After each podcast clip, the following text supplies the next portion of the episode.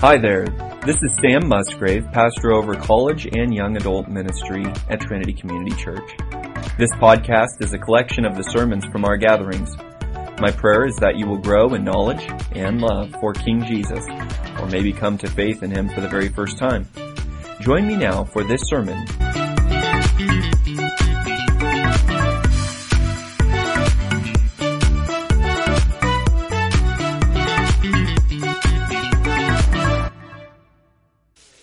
In our home, anything related to Middle Earth is a hit. Okay, so if we're sitting in the living room and we don't know what we're going to watch, hands down, we turn to Middle Earth. Whether it's one of the Hobbit movies or the Lord of the Rings movies or the Rings of Power series, we're all about it.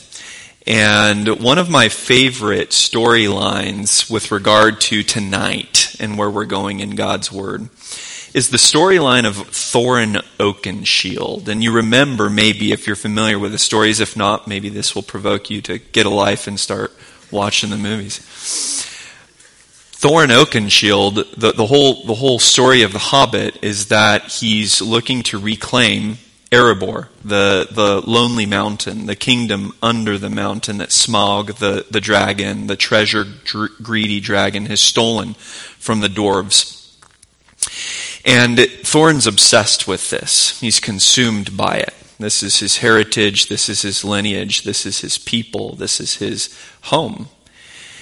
And finally, they reach the base of the mountain there at the uh, the lake village on the what is it called? What, why is that escaping my memory? Uh, Lord of the Lake, Lake Town. Thank you, Lake Town. And there's this big drama between the Lord of the Lake and the people of Lake Town with Thorin and his small company of dwarves.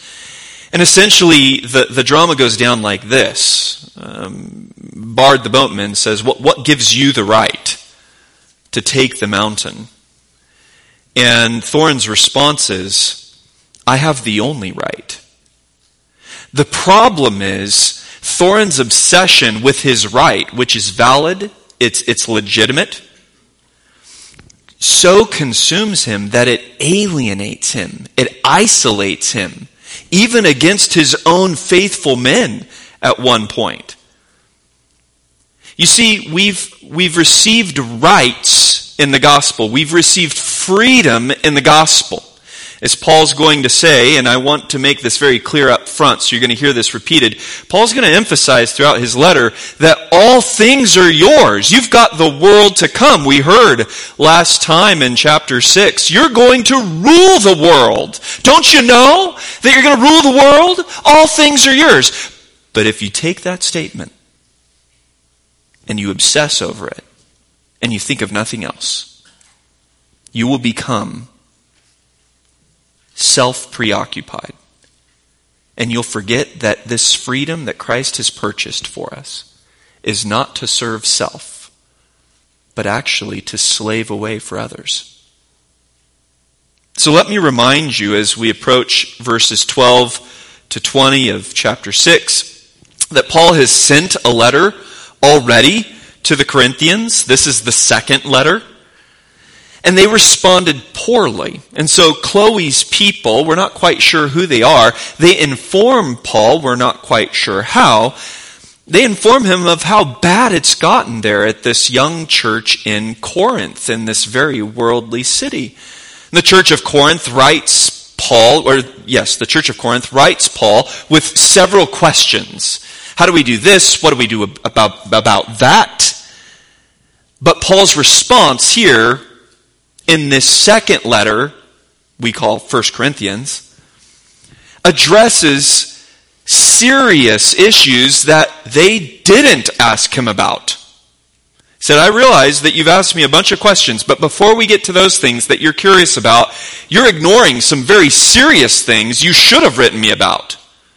And that's what the entire first five chapters has been addressing. And it starts essentially with a, a rally cry. Rally to Christ. Rally to our King. And we can't go after him without taking up our cross to follow him unto death. And so Paul basically puts out a call to the Corinthians. Says, where are the slaves? Where are the slaves who look like our king? Our king who is God himself that, that became a human, not just a human, but, but a slave and died not just as a slave, but, but as a criminal on a cross in the stead of sinners. Who's boasting in him? Where are you at? Where are the true philosophers who realize that Jesus is the wisdom of God? Where have they gone? Who would happily endure the laughter of the elites of Oxbridge and the Ivy Leagues in order to know the King and Him crucified. No, I don't hear much about them. They're at the church in Corinth. Rather, I hear you're rallying to preachers. I hear that you're rallying and you're dividing over mortals whose value of work is not yet known. We're not going to know until judgment. What is the value of Sam Musgrave's ministry, or Chuck Shillito's ministry, or Andre Salva's ministry? We could be doing this with all false motives, and you're tearing apart the people of God. You're tearing apart the body of Christ. You're tearing apart the King himself from limb to limb when you do this. And don't you see that everything belongs to you? That everything is yours? That every gift God has given to the church belongs to you. You, you are heirs of the Maker. And so, where are all the slaves of King Jesus who prefer to be the scum of the world, the grime of all, if only to bring him fame and to help his people? Where, they, where, where have they gone? Where are those washed, sanctified, justified by His blood who labor to compassionately plead that sinners be saved and that Christians avoid sin? Where'd they go? You seem ignorant that you're going to rule the world. You seem ignorant that you're going to direct all of heaven's armies. You, the godly who will judge the world, are fighting one another before the world's judges. All this is so wrong. All who live like that without repentance will not inherit the kingdom of God. They're fooling themselves. You're fooling yourselves if you live in sexuality and worldliness and dishonesty and greed, addiction, unkindness, and manipulation for your own gain without repentance. You're, you're totally fooling yourself. And he ends on a wonderful note. What sin would God not eradicate? What sinner would God not saint? What traitor would God not forgive to make his own son an heir? He loves doing this. Why would you remain in sin when Christ came into the world to save sinners? Why would you remain in sin when it's the Holy Spirit who, who lusts with envy for the Spirit that He's made to dwell in you? Why, why would you stay in sin? You see? We've got three points tonight. I'm going to move through them. Point one, three points, Christian. Partial or poor theology, partial or poor theology leads to sin. Join me in verse 12 as we look. Now, really quickly, I want to ask you a question. Have you ever taken a scripture out of context? Good. That's the right answer. You have. I have. I can do all things through Christ who strengthens me. I just went and pr- uh, prayed with a bunch of law students at the San Joaquin College of Law before coming over here tonight. And I wonder how many of them were thinking about that verse, meaning, I'll pass this test even though I didn't study last night. Or I'll win this game even though I spent all night playing Call of Duty or whatever. How many times have we invoked this scripture to mean, oh, I could do anything. It's not what it means. It means very plainly that Christ will strengthen me to joyfully and obediently endure any life circumstances, fully content that He's working all things together for my good. That means if I fail the test, I can fail through Him who strengthens me. Jeremiah 29 11. I know the plans that I have for you, declares Yahweh, plans for peace and not for calamity, to give you a future and a hope. Means that God is a personal genie and never gives me more than I can handle. Right? Good. Or it means God won't bear a thing go wrong in my life that makes me unhappy. Right? That's how we've used it. No, God spoke that to Israel as a promise they can and must believe while he sets to send them into exile in Babylon for generations of rebellion. And the faithful did believe it. Daniel, Meshach, Shadrach, Abednego, Ezekiel believed it. Now, what concept did the Corinthian Christians take from Paul and twist up? You remember how he told them, again in this letter, that all things belong to you. He said, all things belong to you. Now, how can we take that wrongly? How can we take that wrongly? Paul almost mockingly quotes what is now a slogan in the church at Corinth. Now, some of you have quotations around this statement in your translation of the Bible. Some of you don't. But if you don't, put air quotes around these words. All things are lawful for me. All things are lawful for me. But not all things are profitable. Air quotes, all things are lawful for me, end quote. But I will not be mastered by anything. Now, Paul is quoting what the Corinthians are parading. Okay, he quotes them twice. The grace of God in Christ means I can do anything. That's what the Corinthians are saying. Everything goes now for me. All things are legal. All things are authorized. And Paul says, whoa, wait. Everything is authorized? I never said that. Does the king say that it's all beneficial for us? They say, oh, You told us everything is now ours, Paul. And Paul replies, It sounds like you're enslaved to your desires. Why are you so obsessed with your rights? Why are you not more concerned with your responsibilities? Something's going on in your heart. I want to ask you guys something. What's one thing in your life that Scripture does not pro- uh, prohibit that has too much of your heart? You can't find chapter and verse that says, don't do this. But boy, it governs so much of your feelings, your thought life, your energy, your money, maybe. Is that thing which scripture doesn't prohibit explicitly, is that thing advantageous in your pursuit of Christ? Or is it hindering it? What's that one thing that the word doesn't clearly forbid?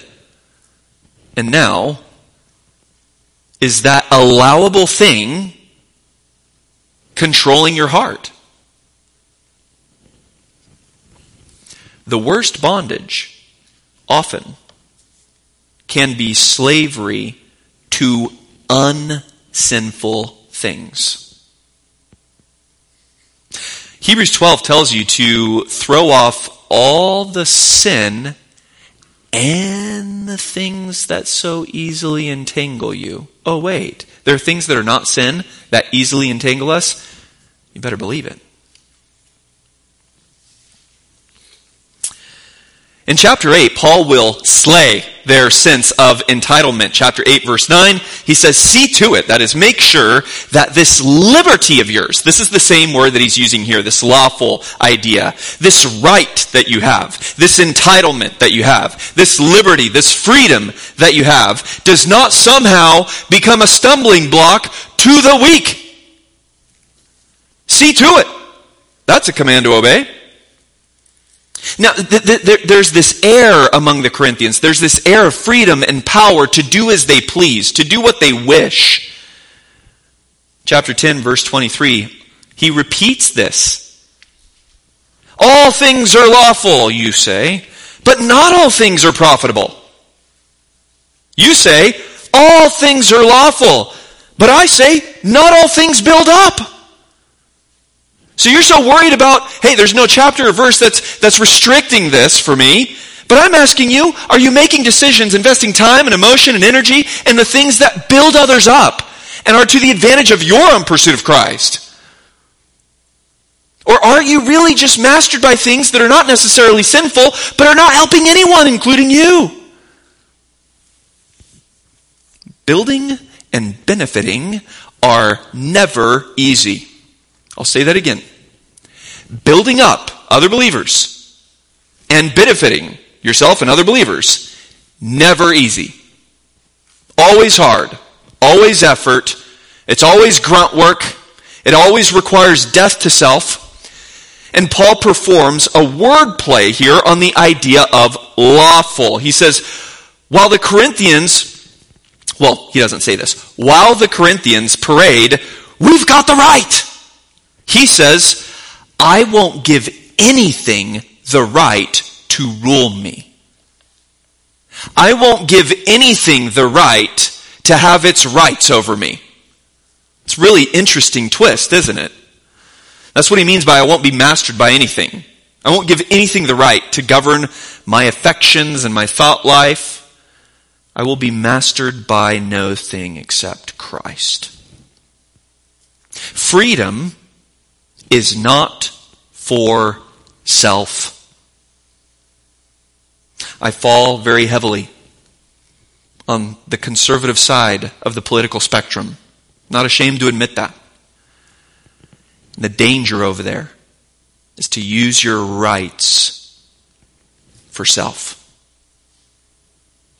Danger in any direction is self. Freedom is not for self, it is for service. It is for the Lord who bought us, it is for our master. We are slaves. And he'll expand upon this as time goes on. Now, Christians waste time asking if something is all right instead of concerning themselves with what's best. How many of you guys, your conversations go like this? In, in, in, in relationship to really anything. Hey, is this all right? How many, how many times is your focus on, is this all right? Is this permissible? Why aren't you asking, is this best? Because if you're asking this best, this is best, I guarantee you, you'll stop asking, is this all right? If you have to ask, is it all right? It's so far from what's best that you're confused whether it's all right or not. Think about that. When you're chasing what's best and excellent and honorable and lovely, you don't ever have to think, is this all right? Entertainment isn't sinful. Alcohol isn't sinful. Fashion isn't sinful. Family isn't sinful. Academia, not sinful. Rest, not sinful. Food, not sinful. Everything is lawful. Everything is legal. Everything is permissible and authorized for us to enjoy. Right? Well, any of those things can become an idol. Any of those things can become the object of wicked worship.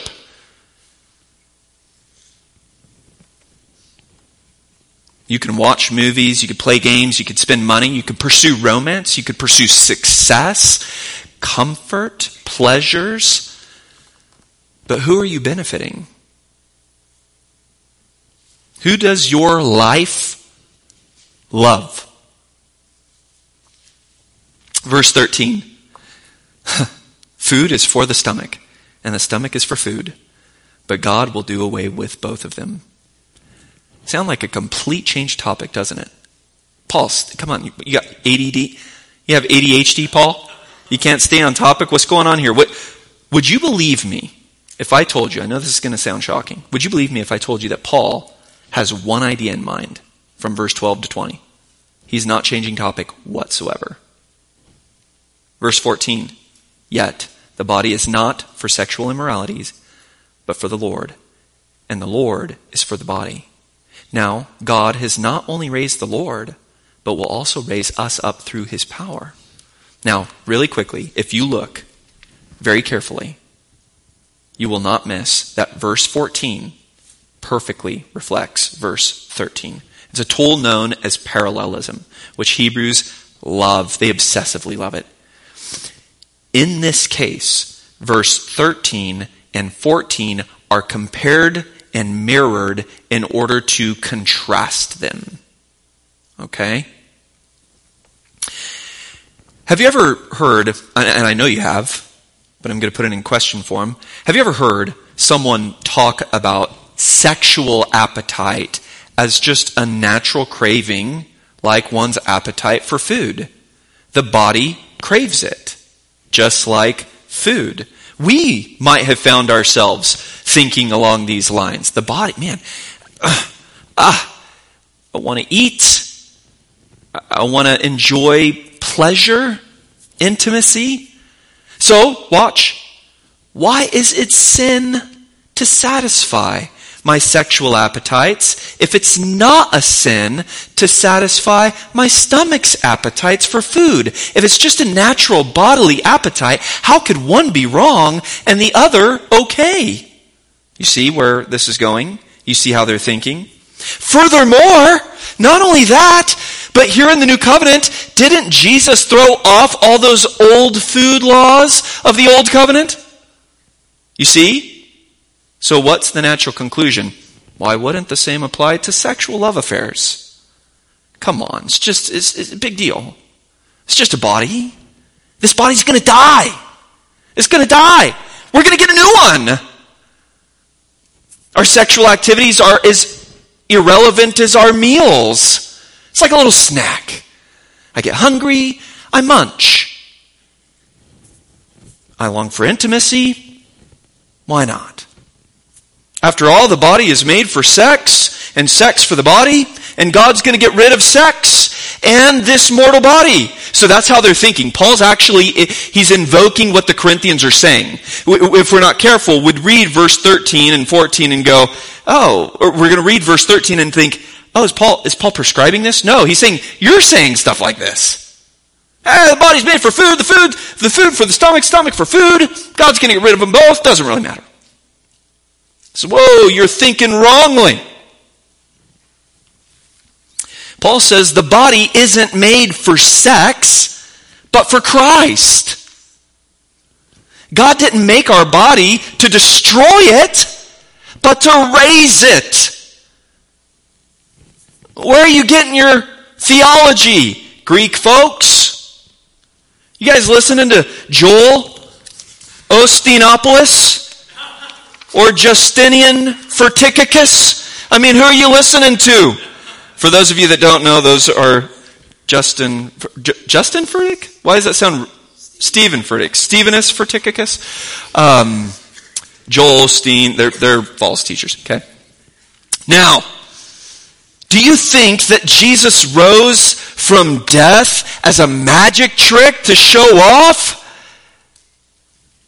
Don't you understand the same power will raise you from the dead?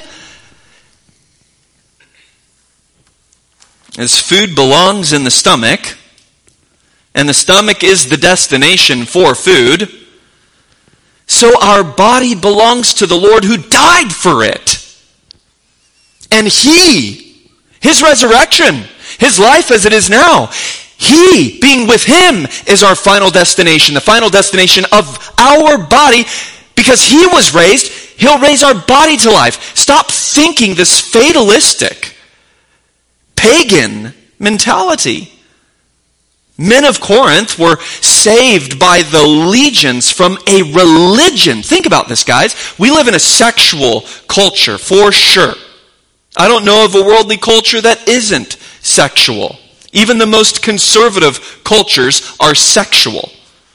Uh, you think of Islam, right? Very, very covered and modest, and yet, what's the promise? What's the drive to go kill yourself for Islam, for the jihad?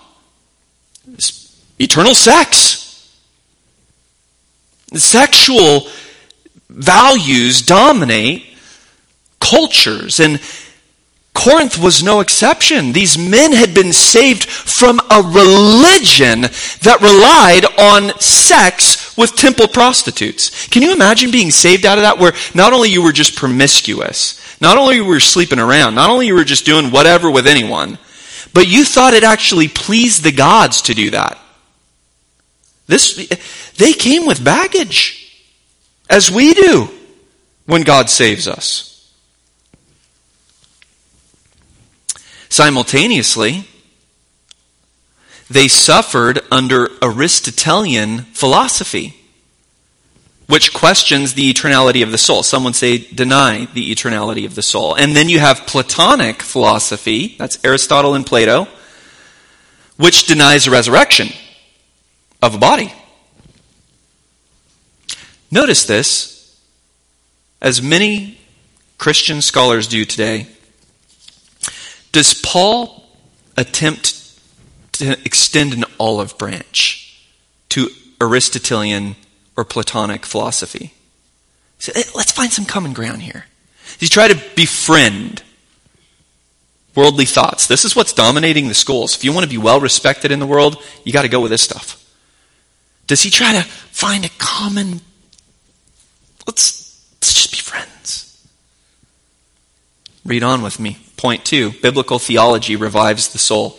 Partial or poor theology will lead you to sin. Biblical theology, theology emerging from what the Bible teaches, will revive your soul. Verses 15 to 17. Do you not know that your bodies are members of Christ? Your body is a body part of Christ. When did you re- last reflect on that reality? Your body is a body part of the King in heaven. Jesus feels with us more intensely than you and I feel with our neurological system, every one of our little body bits. He feels with us sympathetically. He feels deeper the things that we experience, deeper than we do. This is not a metaphor. I'm going to repeat that. This is not a metaphor. This is a matter of fact. Changed my life when I realized that. Shall I then take away the members of Christ and make them members of a prostitute? May it never be.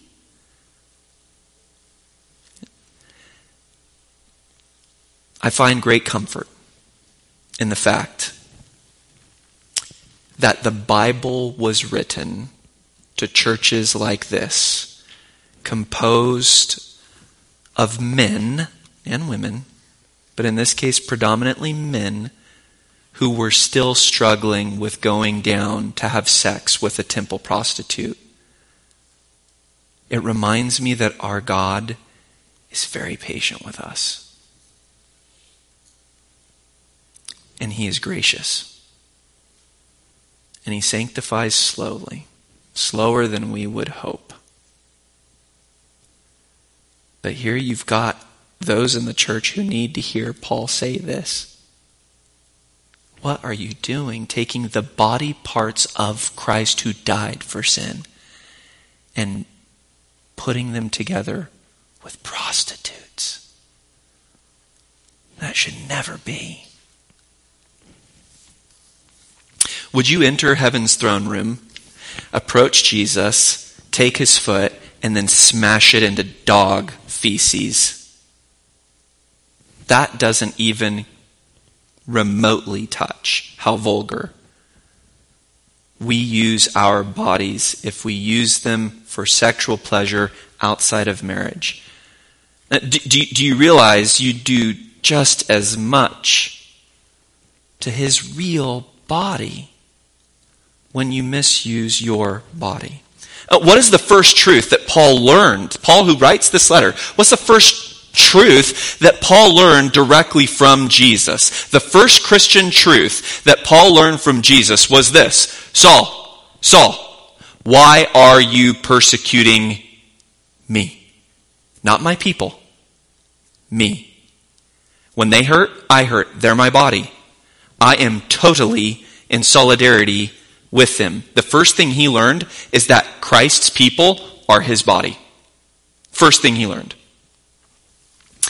Jesus, the man, is safe in heaven, but his body is hurting on earth. We are his body.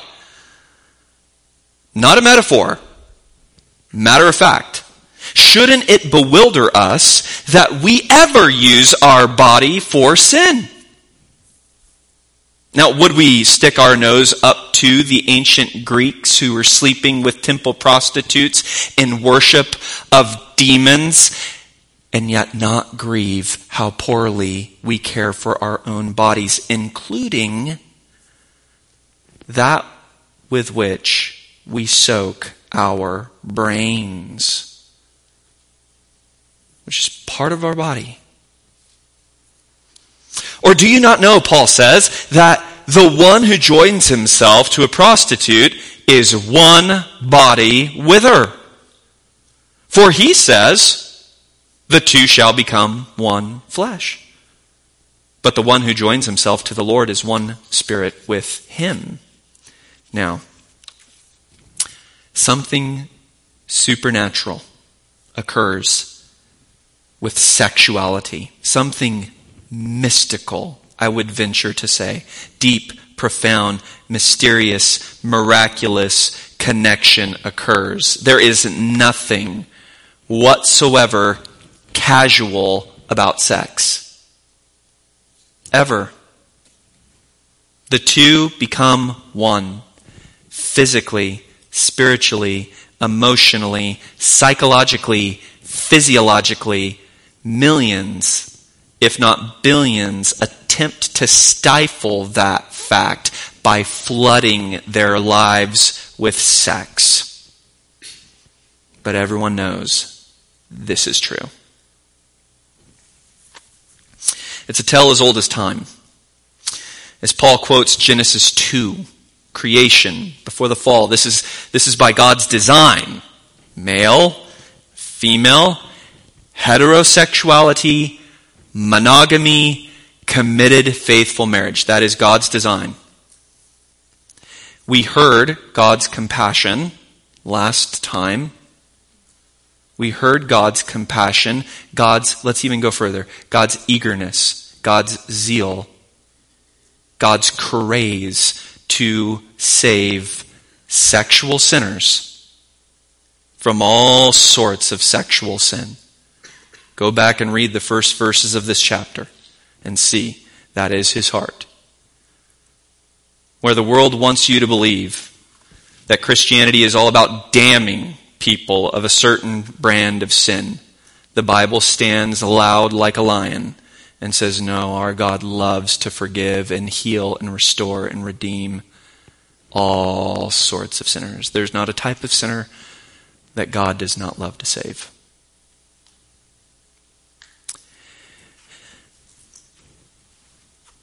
Now, he's only compassionate toward those who know I'm a sinner and I need grace or else I cannot stand before God.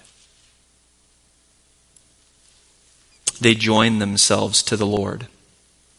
They become one with Him as the same Holy Spirit who is on Him and who knit Him together in His virgin mother's womb is in us.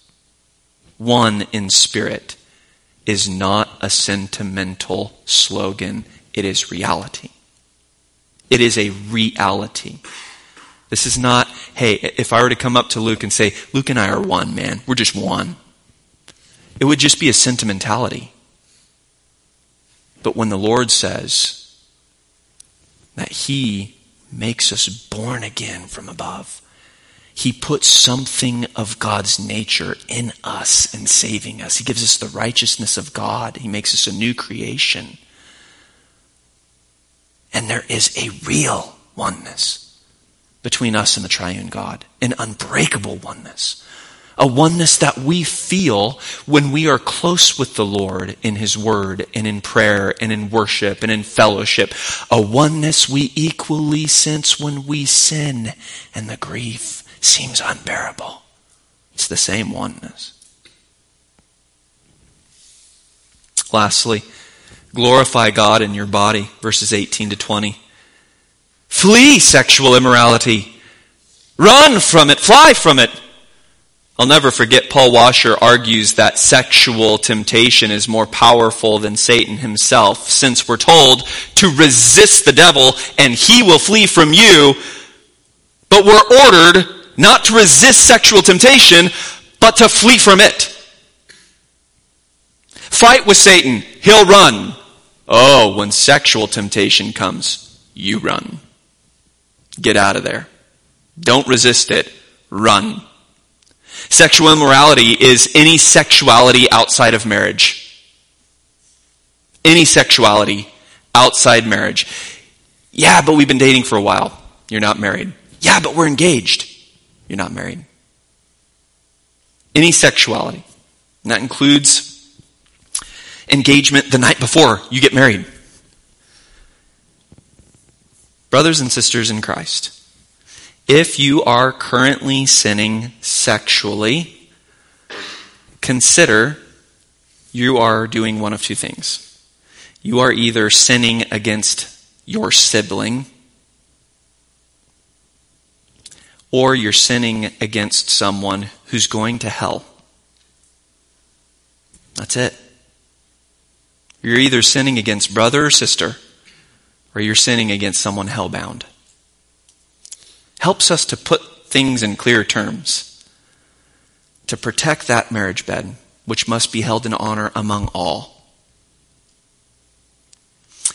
Every other sin that a man commits is outside the body, but the sexually immoral man sins against his own body. the crime of sexual sin isn't only against that other person, it's against your own self, it's against your own body. How often we forget, sadly, that the brain is not the mind. The brain is body. It's an organ in the body. The mind siphons through information from the organ of the brain, but, but the body's part, the, but the brain's part of the body. And the body is impacted. It's, it's marked by experiences. And the brain has these memories and the body carries with it the impact of the emotions and the hormones. It's a big storehouse. Verse 19, or do you not know that your body is a sanctuary of the Holy Spirit who is in you, whom you have from God? Do you not know this, believer? You hear how he's talking to you? Do you really not know this? Of course you know this. Your body. He's not just talking about your mind or your heart or, or your will or your soul, but your physical body is the place where God Himself lives uniquely. That's just amazing. The om- omnipresent God somehow uniquely dwells in your body, not the immaterial part of you, in the physical part of you. Just as we saw the Shekinah glory of God descend and fill the temple after Solomon built it and pervaded it so that the priest had to escape because it was so thick, it was so overwhelming, so also the Holy Spirit, who is God Himself, fills our body to rule and to reign for Christ's sake. The Holy Spirit, notice, is not on you. He's not before you. He's not beside you. He's not above or below or near or facing you. He's inside you. And the Holy Spirit is not some reward for effort. It's not some reward for your good doing. It's not some reward for your religion or your spirituality or some other person's blessing on you or your personal piety. The Holy Spirit is given from God freely by grace alone because of the work of Christ alone. We should be walking around humbly like the richest people on the planet because that is what we are. Do you not know, verses 19 to 20? that you are not your own. For you were bought with a price. Therefore, glorify God in your body. You are totally free now. But free people don't parade their rights because they know they are owned by the perfect master. Christians are infinitely more concerned with their responsibilities to one another than they are to their own private rights. It stings all of us to hear, including yours truly. You don't belong to you. You belong to Him. He made you, He owns you, He rules you. He died to save you. You were bought, and the price was high King's blood. What, therefore, is the only sane use of your body? Glorify God, magnify God, showcase God in your body. How you dress it, how you treat it, how you show it, how you use it. Glorify God with that body. Father, we thank you that you bought sinners by the blood of Christ. We thank Christ who stands to advocate and intercede, to sympathize with us. We ask, Father, that you would send this home, this word home to our hearts by your Spirit, and that you would provoke us to worship in obedience. We pray it for Christ's sake. Amen. Thank you for joining me for this sermon from the Trinity College and Young Adult Ministry. We would love for you to join us in person soon. For up to date information, follow our Instagram at trinityc.ya. For information regarding Trinity Community Church, visit trinitycc.com. And if you're interested in a great Bible college here in the area, check out calchristiancollege.edu. Until he returns, may the Lord bless you and keep you. The Lord make his face shine upon you.